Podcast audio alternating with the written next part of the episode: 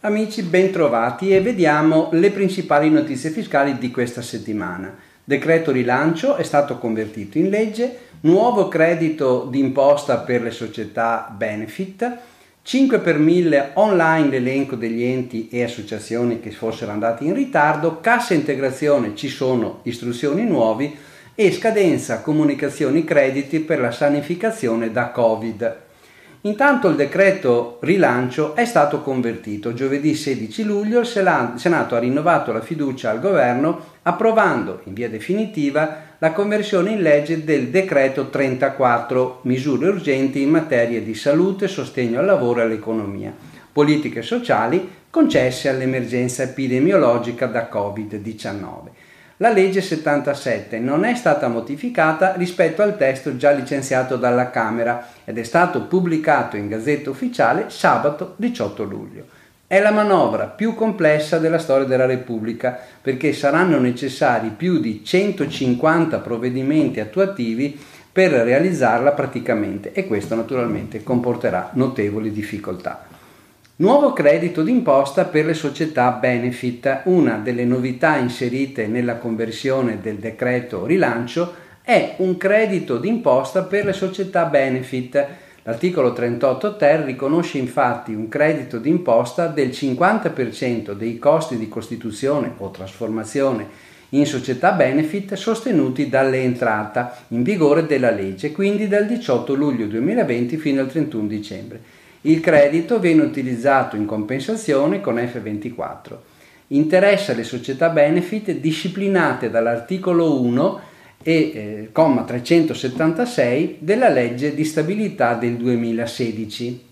5 per 1000 c'è l'elenco dei ritardatari. Dal 16 luglio è disponibile sul sito dell'Agenzia delle Entrate l'aggiornamento degli elenchi degli enti di volontariato e delle associazioni sportive dilettantistiche che non sono presenti nell'elenco permanente degli iscritti. Coloro che non risultano inseriti possono trasmettere la domanda in via telematica entro il 30 settembre 2020 con la dichiarazione sostitutiva per il possesso dei requisiti previsti e sono disponibili due diversi percorsi. Gli enti del volontariato inviano alla direzione regionale delle entrate competente per territorio le associazioni sportive dilettantistiche che le inviano all'ufficio del CONI del proprio territorio.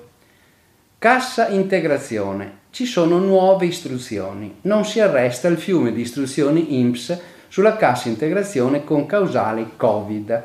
Il 15 luglio sono stati pubblicati una nuova circolare, la numero 86-2020, in particolare sulla cassa integrazione in deroga, anche a favore degli sportivi professionisti il messaggio 28-25-2020 dedicato ai criteri di calcolo delle settimane utilizzate necessario per l'accesso alle successive settimane di cassa. Come noto, le settimane di cassa integrazione disponibili sono state raddoppiate a 18, da utilizzare però in tre tranche successive, da 9 con termine ultimo 31 ottobre 2020.